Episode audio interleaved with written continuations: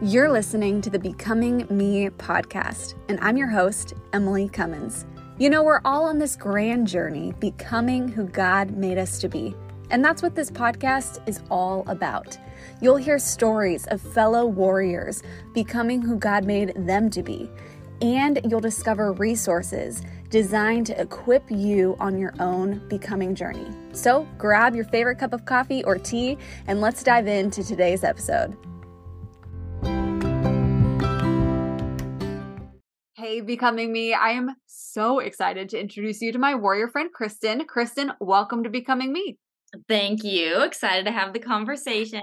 I'm so excited. And y'all, Kristin's not a stranger to becoming me.tv. I mean, we've had a warrior conversation. You're a friend to me. And it literally was recently that I was like, how have we not shared Kristin's becoming story? So I am so honored today um, just to unpack your story, who you are, who you're becoming. And before we get there, um, I know there there will be people who are watching and they're like, wait, but who's Kristin? I don't know her yet. So take a minute, introduce yourself, and just like, who's Kristin?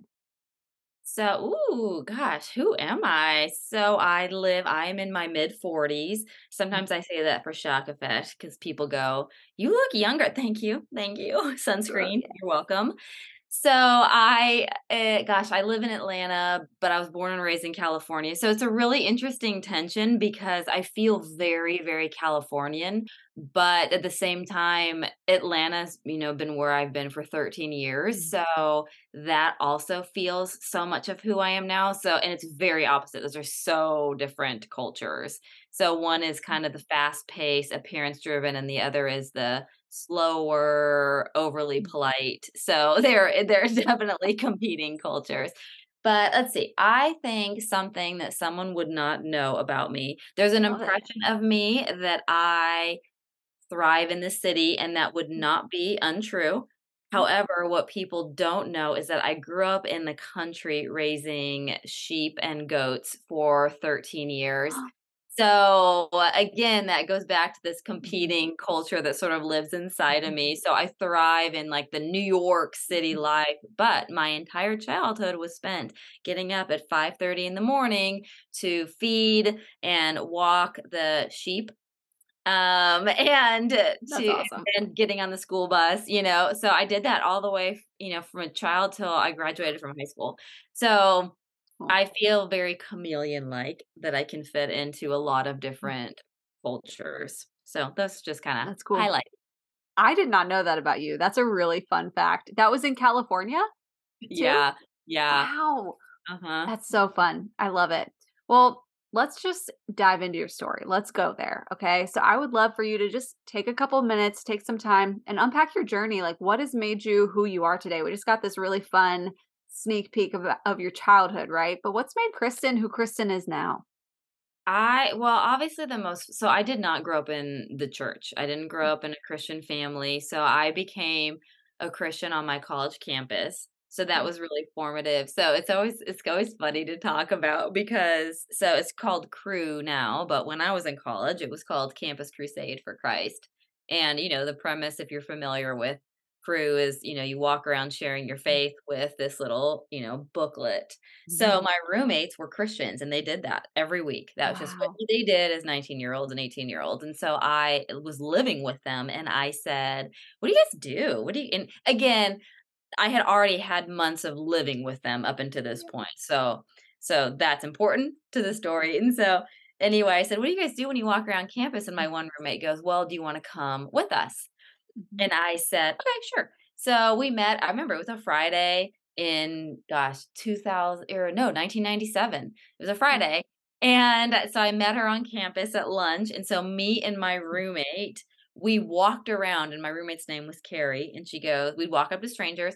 Hi, I'm Carrie. This is my roommate, Kristin. We're sharing our faith. Do you have some, do you have a few minutes? Because again, that was just the model, you know, mm-hmm. that, and so everyone said no. I don't know why they would say no to that. But one person said yes.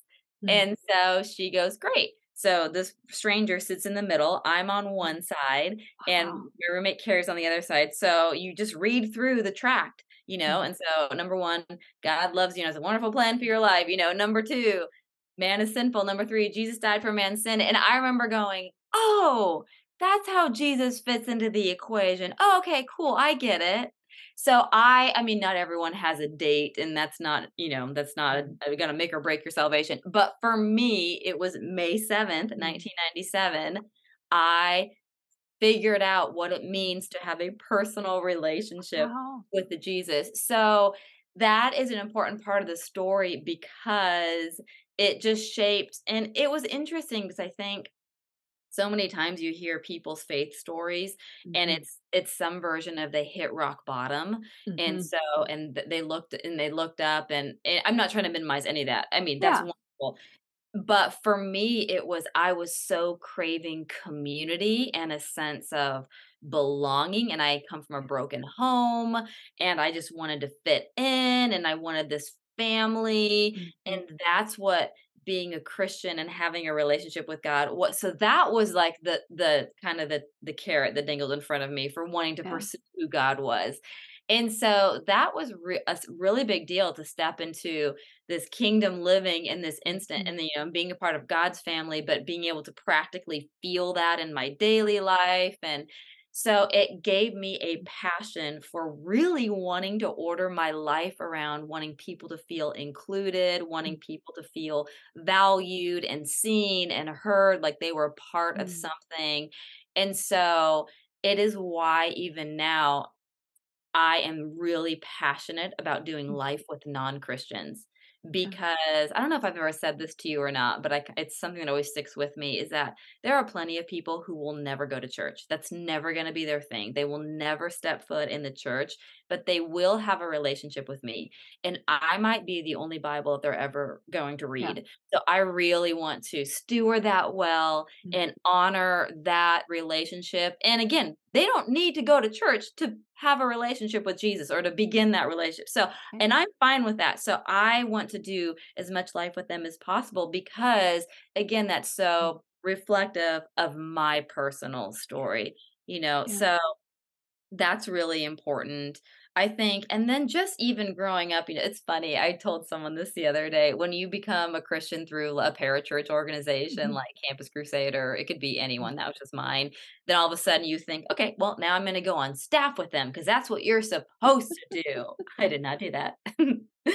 but, uh, but I was started walking down but Mhm. I remember being involved with Crusade during, you know, during that time, and I remember I had uh, had become friends with a girl who was part of Crusade, and her fiance was going to the seminary. I didn't know what seminary was. I said, "Well, what is that?" She said, Mhm. "Well, it's where you get a mass. Basically, it's you get a master's in the Bible." I'm like, "Cool, I want to do that." So I am like walking through Mhm. college with my sights setting on getting a master's in the Bible. I always joke that by the time I got to seminary, I did figure out what it was. So that was helpful. um, but that really gave me, I'm so thankful for that as well because it gave me such a passion for really wanting to understand scripture. And someone said this phrase to me the other day.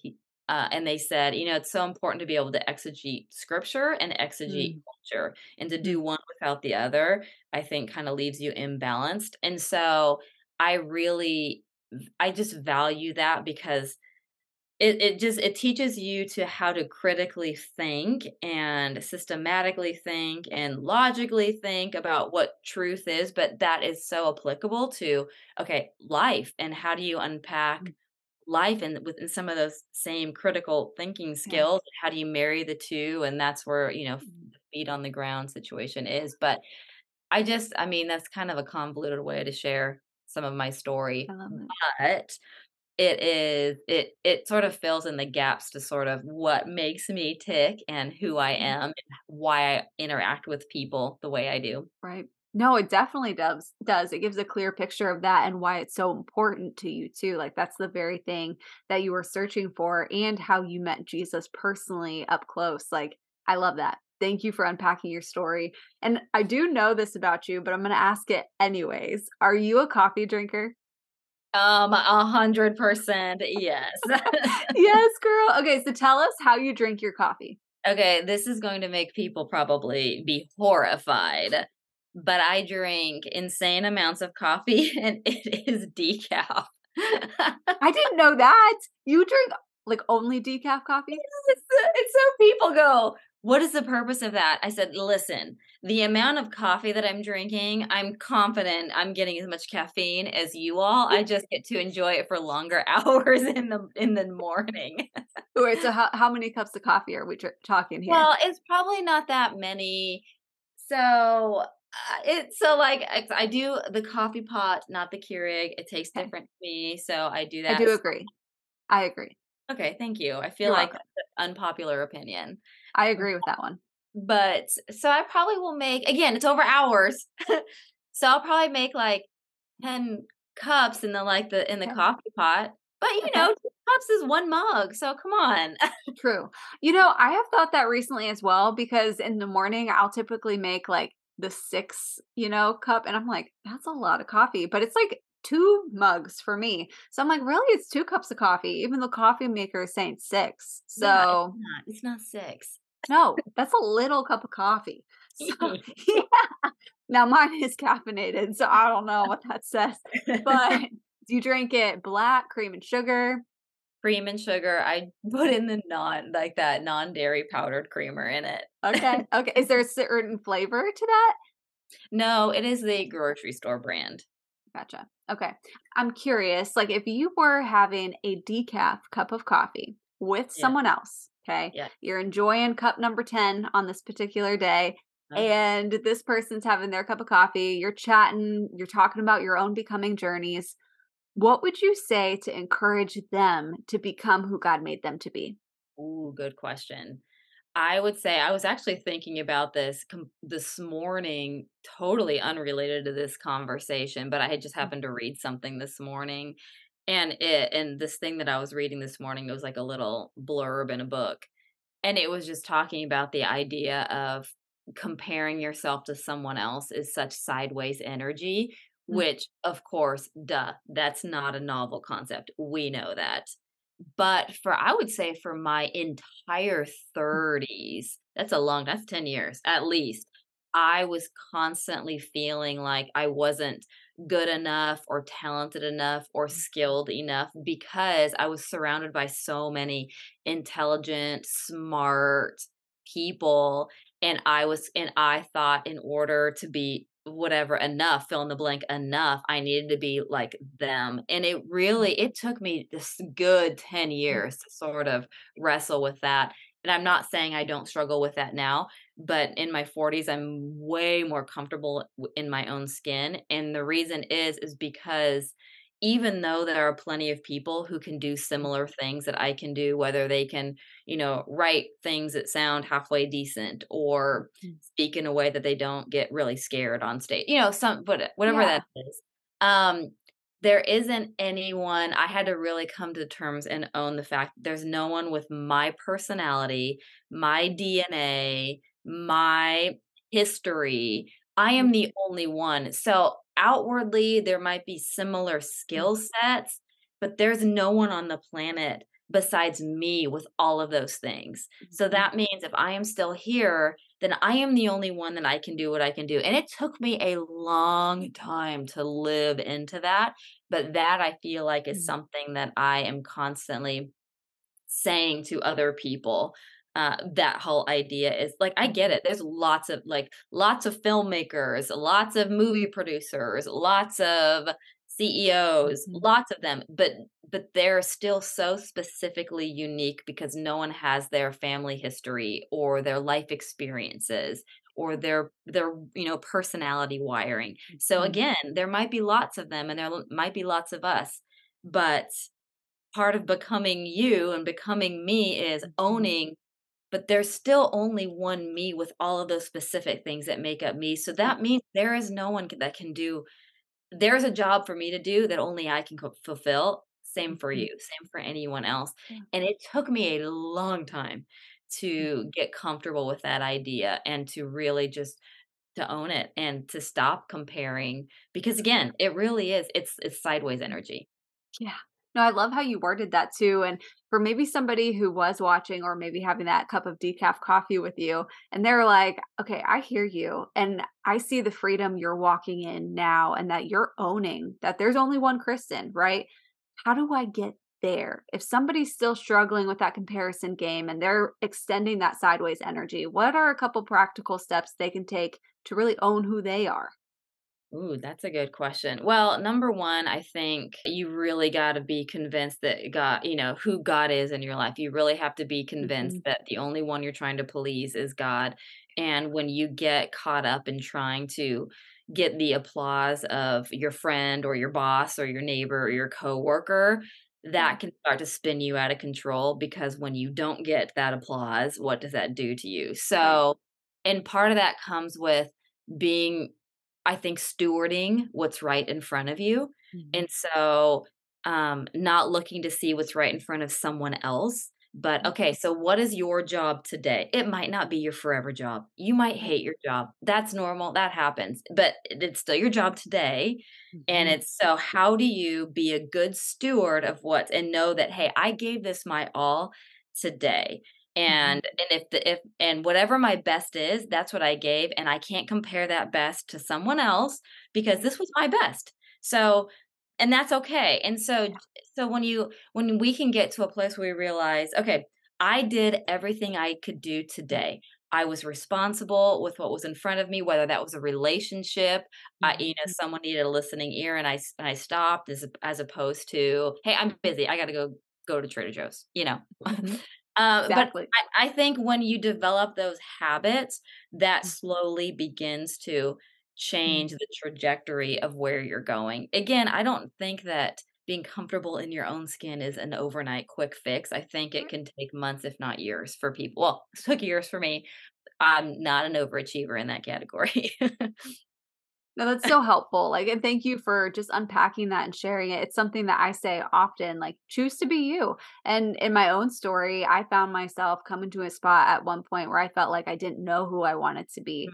And Mhm. that's when my dad challenged me, like, you know who you want to be. You just have to choose to be you. And I think when we choose to be who we are, you stop comparing, you stop extending that sideways energy, like you shared and you just start being comfortable in your own skin and what freedom that that's inviting us into. I love that.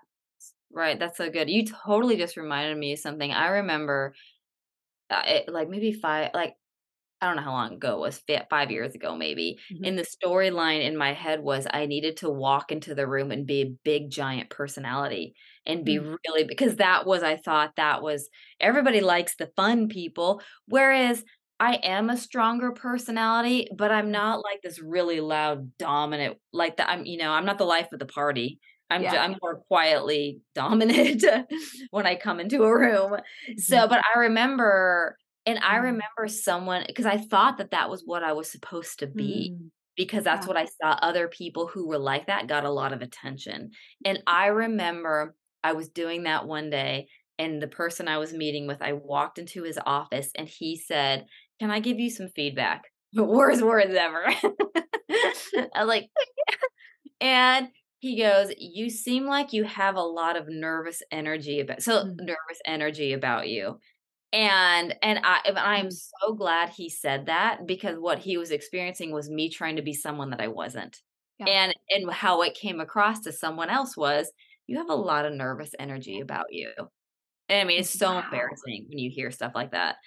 But I'm glad, you know, hindsight, I'm glad because then it was like, mm-hmm. "Okay, Kristin, stop whatever this charade is and what you think you're supposed to be. Just walk into a room how you would walk into a room. If someone doesn't like it, like, that doesn't matter, like, it doesn't matter, I just be who I am when I walk into a room. I love that. Be who you are when you walk into a room. That's mic drop. So encouraging. Like, thank you for empowering and inviting us to walk into that freedom on our becoming journeys. And that's really the core and the foundation of becoming you. You've got to own you. Like, you can't become somebody else. You can only become you. Um, you know, Kristin, I also know you are an author. You're doing a lot of amazing things. How can people like connect with your books, with you? If you want to tell us a little bit about your books, how can people connect with you? So, the short the short commercial for the book is Beyond the Swipe, and uh, the target audience is honestly young, like younger women, mm-hmm. is really who I was writing to. Meaning, gosh, what would I have wanted to hear as a 24 or 25 year old? Not to say that the book is limited to that age, but right. that was sort of who I had in mind myself at that age. And so, really, just wanting to speak into the space of how do you have healthy relationships in the context of dating. So, that's all. That's that's all that is. So, and where can people connect with you online?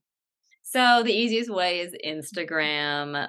My last name is Fry. So I re- so I was trying to go for Fry Girl. That was taken. You know, back when we were all creating Instagram handles. So it's K Fry Girl.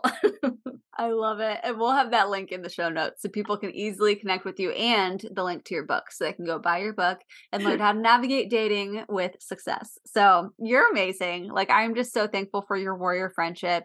Thank you for sharing your story today. And I'm cheering you on big time. Thank you. Thank you. Gosh, I so appreciate that.